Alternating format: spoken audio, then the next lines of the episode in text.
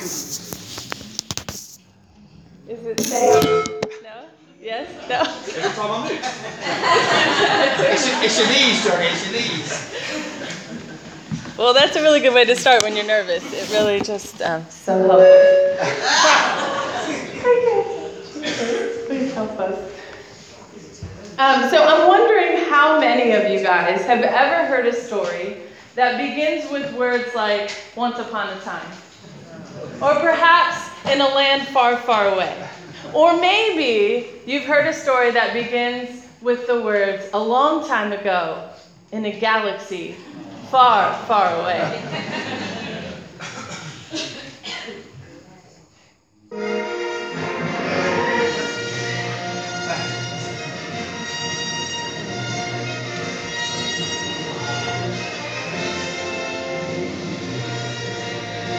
uh, words and this music, that's enough of the music.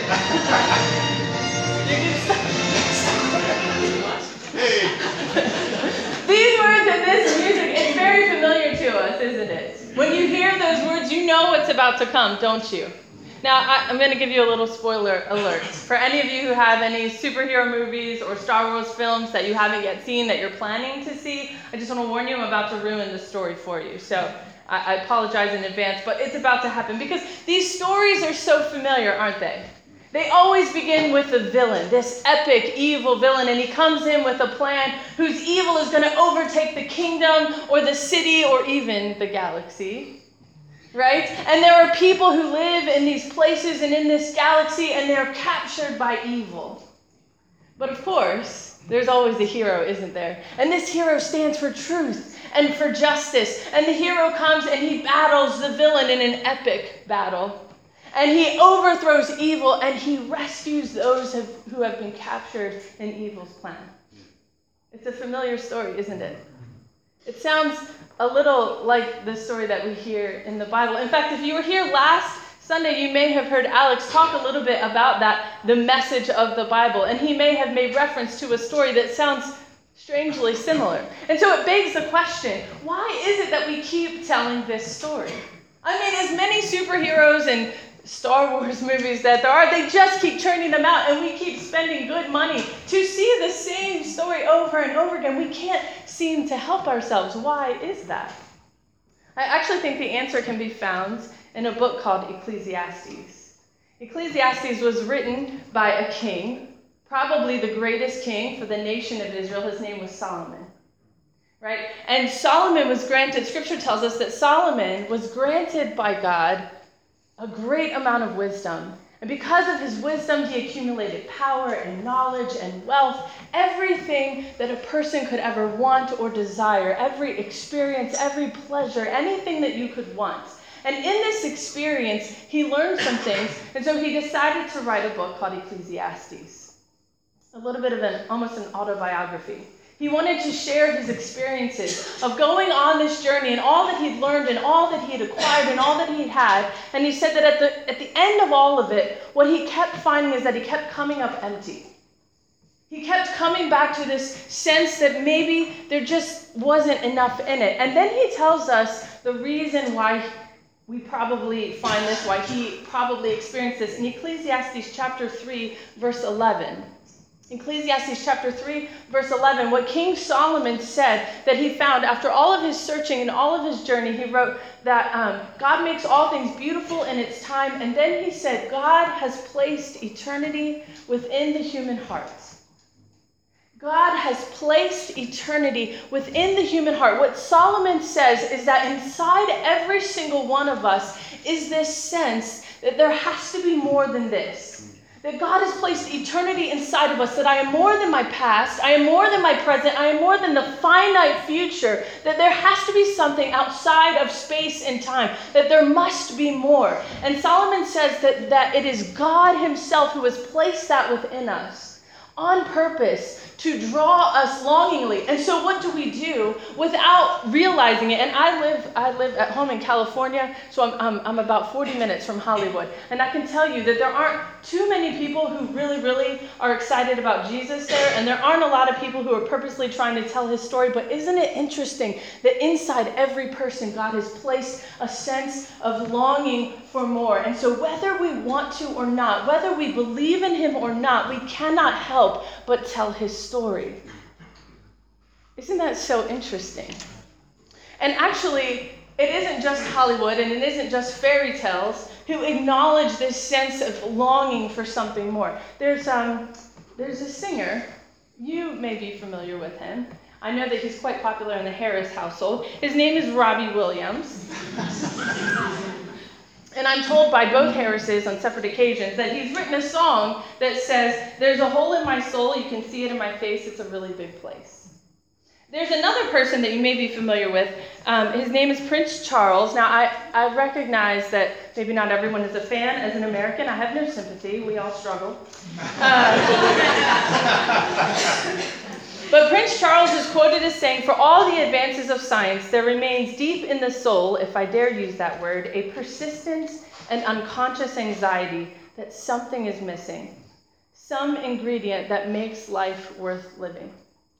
You see, whether we mean to or not, whether we're intending to or not, we cannot help but long for the story of God.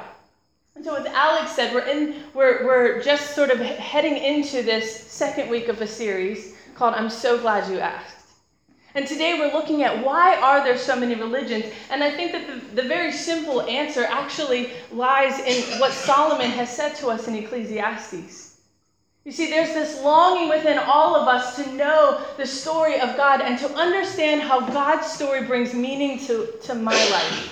And so, what I believe is that, that every religion begins with a very honest human attempt to tell the story of God.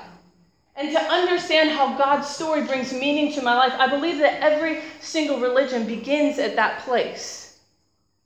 Now that, that kind of leads us to another question, doesn't it? Some of you, you, you're already there. You're already thinking that question.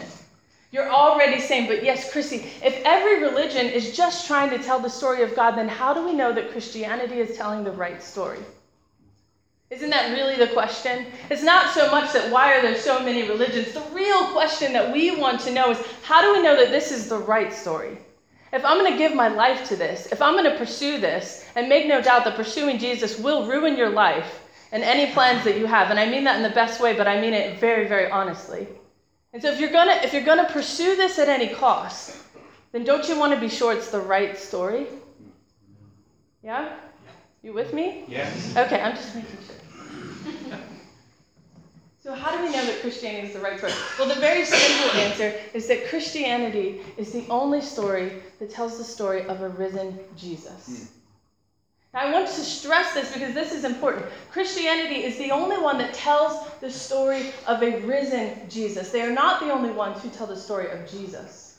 In fact, even uh, non Christian scholars or historians will acknowledge the fact of a historical Jesus. There was factually a man named Jesus who existed. lots of people will acknowledge that. And lots of religions will acknowledge things about Jesus. Buddhists will, will say that, that Jesus was enlightened, he was a teacher. Some Jews would reject Jesus, but some Jews would say, oh, he's a good, he's a good teacher. People who don't believe in God, atheists, might say that Jesus taught moral ways of living. Muslims, especially, would not only uh, embrace Jesus as a great prophet, there, there's many stories and teachings of Jesus in the Quran, but there's one thing that all of these religions have in common, and that is that they, they acknowledge Jesus as good, but they do not acknowledge him as God. They acknowledge him as good, but they do not acknowledge him as God. And that is what sets Christianity apart, because it is only Christianity that tells the story of a risen Savior. And so, what I'd like to do for the few minutes that we have together, if I can, is to talk to you from Mark chapter 2 and look at just one story of Jesus to understand what is the story that Christianity has to tell about Jesus. Can we do that? Yes. Okay, so if you have your Bible, pull that out. I didn't make any slides, sorry. I'm not very technically savvy. If you have a Bible, pull it out. If you don't have one, grab one. Don't take my word for it. I mean, honestly, like, know what it says for yourself. I could say anything. Well, let's look at Mark chapter 2, and we're going to begin in verse 1. Uh, what I want you to do, as I'm reading this story, what I want you to listen for, what I want you to look for, is what do the people say about Jesus, and what does Jesus say about himself? So be listening for that. Mark chapter 2, starting in verse 1. A few days later, when Jesus again entered Capernaum, the people heard that he had come home. They gathered in such large numbers that there was no room left, not even outside the door, and he preached the word to them. Some men came, bringing to him a paralyzed man carried by four of them. Since they could not get him to Jesus because of the crowd, they made an opening in the roof above Jesus by digging through it and then lowered the mat the man was lying on. When Jesus saw their faith, he said to the paralyzed man, Son, your sins are forgiven. Now, some teachers of the law were sitting there thinking to themselves, Why does this fellow talk like that? He's blaspheming. Who can forgive sins but God alone? Immediately, Jesus knew in his spirit that this was what they were thinking in their hearts, and he said to them, Why are you thinking these things? Which is easier to say? no, which is easier to say to this paralyzed man, Your sins are forgiven, or to say, Get up, take your mat, and walk? But I want you to know that the Son of Man has authority on earth to forgive sins. So he said to the man, I tell you, get up, take your mat, and go home. He got up, took his mat, and walked out in full view of them all. This amazed everyone, and they praised God, saying, We have never seen anything like this. So we have here this story, which, in order to understand this story, Mark, um, if you've if you've ever spent any time in Mark's gospel, which if you hang out with Alex, I'm sure that you have, and Mark moves so quickly. So, Mark, in the very first chapter of this book that he's written, he covers a whole load of things that are happening in Jesus' life. And so, to understand this story, you have to understand that Mark has already been telling us that Jesus has been going around, and not only has he been teaching in other towns, but he's been healing people, he's been casting out demons, he's been doing all kinds of, honestly, just crazy things, right? And so it says that he comes here, and this is Peter's house that he comes to. It says he comes back home. He's sort of the hometown hero. He's coming back home, and people are flocking. And like any preacher, we'd all love to believe that people show up because we're so awesome and our sermons are the most interesting ever. But honestly, people came for the spectacle. They came for the show. They're like, dude, he's gonna heal somebody. You know what I mean? Like they want to see it. We're like, you know, this is why they're coming. And maybe at first, when Jesus starts talking, they're like, dude, come on, get to the good stuff, right? Like, why are you talking? And so they're gathered in, they're packed in. And Mark says that there's a group of guys, a paralyzed man and, and a group of friends who come and they have faith that Jesus can heal.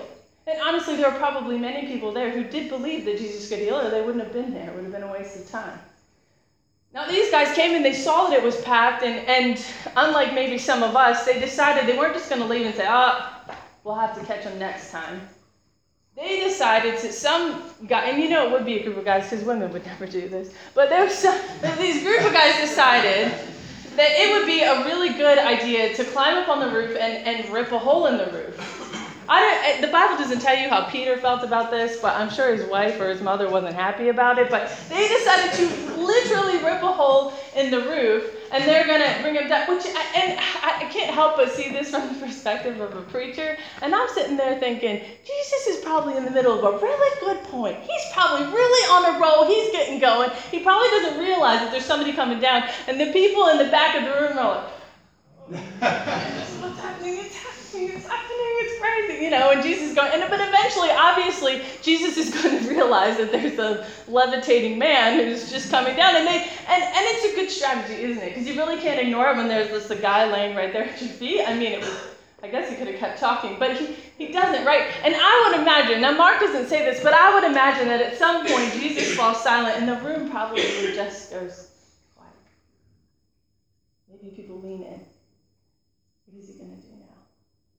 This is the moment. And it says that Jesus just looks at the man and says, Son, your sins are forgiven. And I, I don't know exactly how people would have felt. I would imagine that the people who came for the spectacle, the people who came just to see if he would do something, they might have been a bit disappointed. Like, is that it? Is he going to do anything else? You know? But what Mark does tell us is that there were a group of religious leaders, and they're back in the corner, arms folded, and they dare not say it out loud, because, you know, Jesus had some fans in the room. It says they began to think, who does he think he is? Who does he think he is? Only God forgives sins. And then Jesus, and this is like the, it's like the Jesus juke, you know what I mean? It's one of those moments that you're just like, I'm so glad that was not me. Because it says that Jesus immediately knew what he was thinking, then he looks at him and says, I know what you're thinking. Now, if it were me, there's a crowd of people like, oh, that guy, you know, he's, you know what I'm thinking? You don't know what I'm thinking. what was I thinking? Oh, dear Jesus, what was I thinking? You know what I mean? Like you get a little nervous about what you might have been thinking. But it says Jesus, he knew immediately what they were thinking. And he says, he doesn't say this, but he recognizes, he knows, I know that you're thinking that I'm doing something that only God can do.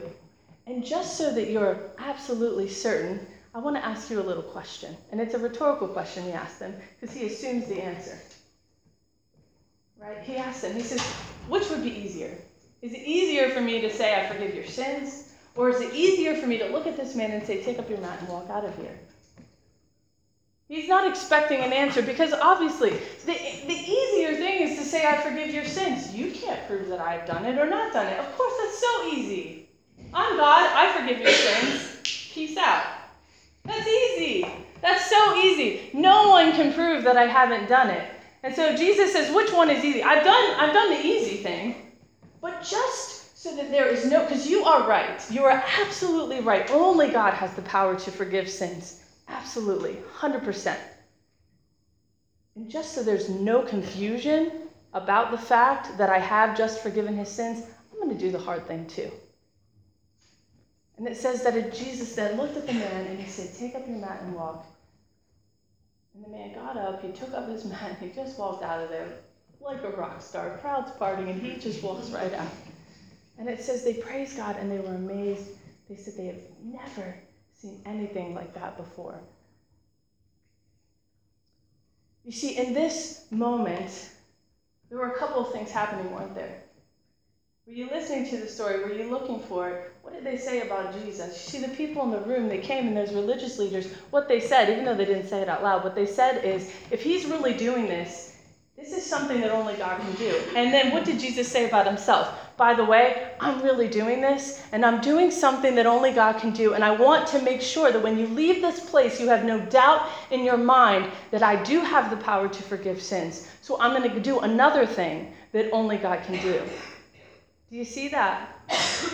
There's no doubt because some people, if you're going to have a conversation with people about, about other religions, some people will, they will walk with you all the way up to the edge and they'll say, Yeah, Jesus was good. Yeah, Jesus taught good things. Yeah, Jesus did good things. Yeah, Jesus, yes, Jesus. But there are people who will try to convince you that Jesus never claimed to be God. And if there's nothing else, I want you to leave this place and be certain of the fact, because I know that Jesus would want you to be certain of the fact that he absolutely claimed to be God.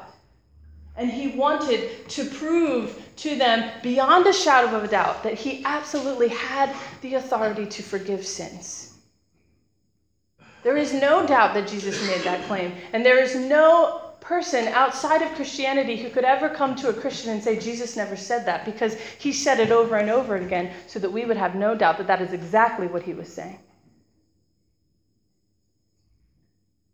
Sorry, I just start talking and I have no idea what I'm there's something interesting that he does, right? So they say he's doing things only God can do. He says, You're absolutely right, and I'm going to do something else that only God could do. But there's, there's something else that happens here that, that you might not catch. And I think really it's for us. Because, because the man that comes in, right, eh, they bring him in, they lower him down, he's paralyzed. And a paralyzed person, a person with that sort of a disability in that culture, they weren't just sick. They weren't just disabled. They weren't just like, oh, they can't. For them, life was over. People in that culture would have looked at that person and said, You're better off dead. You have nothing to contribute to the society. There's nothing that you can bring to this. Your life is essentially over. That's what it would have meant to be paralyzed in the culture at that time. And what is so absolutely amazing to me and what, and what gets me so excited is that when you look at this story, what happens here, not only is Jesus saying, I absolutely am God and I absolutely have the power to forgive sins, but what Jesus is saying is that I have the power to restore life. Do you understand this? That this man's life was, was worthless in the culture. That the culture told him that your life might as well be over because there's nothing for you here. And Jesus said, Because I am the Son of God, I have the authority to forgive your sins, and I absolutely have the power to restore your life. You see, Jesus was pointing forward to the cross. He was pointing forward to the moment so that we can remember that when we read this, that we are reminded that we worship a risen Savior, that we worship a Savior who went to the cross because he absolutely is God, because he absolutely has the authority to forgive sins, and he absolutely has the authority to restore our lives. Those of us who are walking around as if life is over, we're better off dead. There's nothing we have to offer. That God comes to us and He says, You are not dead because I have come to forgive you and I have the power to restore you. This is the story that Christianity tells. It's a familiar story, isn't it? It's almost like we're, we're back where we started it's almost as if there's an evil that has come into the world. It's almost as if there is an evil that is so powerful that it captures us in its tentacles and it ensnares us and it enslaves us. And it's almost as if you could say that Jesus is the only hero.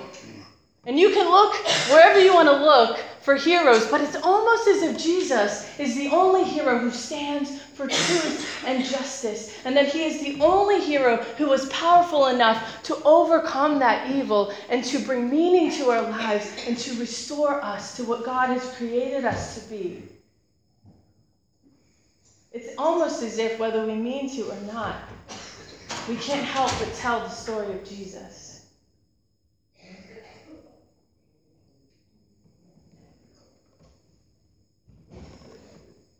How do I know that Christianity is telling the right story? I know personally that Christianity is telling the right story because only Jesus has the power to forgive my sins. And only Jesus has the power to restore my life. Solomon had everything there was. Solomon searched for meaning in many, many places. And honestly, there, there are there are a lot of people in this room, whether you believe in Jesus or not, I think at, at some point, we all have moments where we're searching for meaning in other places. That we place value and we say life has to be about something else. There has to be more than this. It can't just be this grind. Some of you, maybe you've accomplished a lot. Maybe, maybe you're a bit like Solomon and, and you've experienced a lot of good things. And yet, even at the end of that, you recognize that life has to be more than just what I can do. I think that we have a, a, tendency to search for those things, and yet the challenge for us is are we searching for meaning in Jesus are we going to continue to find that in other places? Are we going to continue to look and search and search and search? You see, the existence of other religions doesn't bother me. It encourages me, actually, because it reminds me that people are inherently searching to know the story of Jesus, and they are inherently searching for meaning. And so I'm very happy when someone tells me that they're following this faith, that they're going to this, because it means that they're on the journey and it means I can come alongside them and I can help them to understand that there's a better story. That there's a hero that can actually bring meaning to their lives, and that there is a hero who can actually overthrow the evil that has captured them and entangled them. And I believe that story is true for us today. So, the challenge that I have for you this morning, the challenge that I want to encourage you with, is for some of you, there, there's probably many of you here who know the story of Jesus, who know this story, and you've heard this many times. And what I'd like to challenge you with today is begin to ask yourself what is the story that you're trying to tell? Are you telling the story of Jesus? Are you leaning into the power of God in your life? Are, are you leaning into that restoration of life? Or have you found yourself drifting, looking for meaning in other things, allowing your, your, your heart to be swayed, and so you're, you're looking for it somewhere else? Just be honest with yourself. I've been down this path. There have been moments in my life when I've found myself saying, well, my, my worth and my value and what makes me worthwhile to society is if I'm if I'm preaching and if I'm working in a church. And frankly, in America, there aren't too many churches that'll let a woman preach.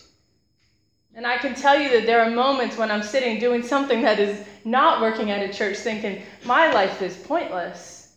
What is the use of this? You see, it doesn't matter how long you've known Jesus, if you're not careful, you can begin to search for meaning and value in your life in someplace else.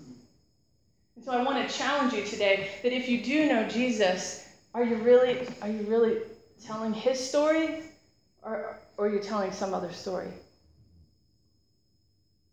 And perhaps there's some of you today and you've come here and you're not sure. You're not sure about what you believe about Christianity or about Jesus.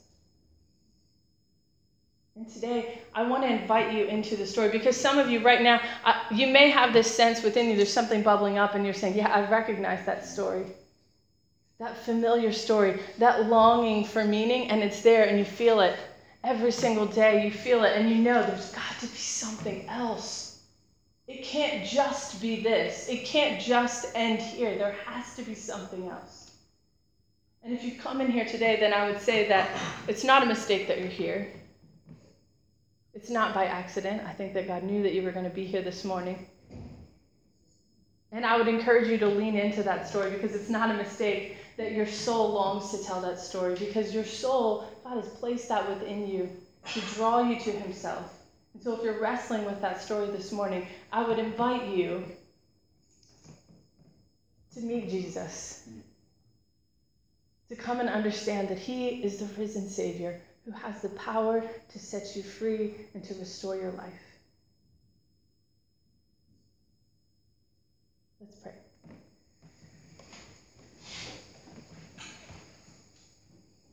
Jesus, we love you so much. I thank you for what you've done for us, God. Mm. I thank you for the way that, that you you do restore us, that you come to set us free, that you come to renew us, that you forgive our sins. I thank you that you tell a better story. God, I just ask today that if we've if we've wandered from you, if we've walked away from that story a little bit, if we've searched for meaning or value, God, if we started to tell an, a story that is something outside of your story, God, I ask that you would begin to draw us back to you today, that you would bring conviction to our hearts. God, that you would set us free from those things that, that enslave us and entangle us. God, if we're wrapped up in sin and we need to repent, God, I ask that you would give us the courage today to lay that down at the cross, to ask for forgiveness, God, to have the faith of the paralyzed man, because, God, we know that you are God. We know that you are capable and you have the power to set us free. You have the power to rescue us. God, so I just ask that you would uh, be gracious with us today. That you would enable us to surrender ourselves before you today. That we would acknowledge that we are not God and that you are not only good, that you are so much more than good.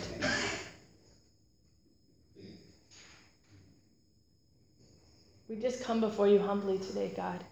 We thank you for the story that you tell, and we thank you that you continue to pursue us and you continue to draw us to you because you love us. We just worship you today. In Jesus' name. Amen. As Johnny starts to play, thanks Johnny. As Johnny starts to play, he's going to sing a, a song. Uh, I'm going to invite those of you who have not yet been baptized. If you've not yet been baptized and uh, it's time you trusted Jesus, as we all stand, can you come up to Chrissy here, please? So Chrissy can pray for you and then we'll baptize you next week as new Christians. So for those of you who have not yet been baptized this morning, and actually it's time to realize Jesus isn't just good, but he is God, then just as we're singing, come to the front, come to Chrissy. Chrissy will pray for you, uh, uh, and uh, then we'll get you baptized uh, next month. We'll find Sunday. So do we stand and sing Jesus' praise, please?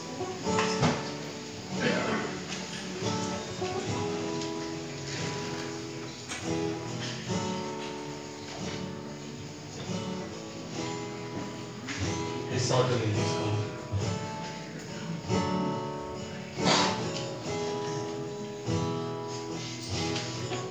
Our Father Everlasting, beyond creation.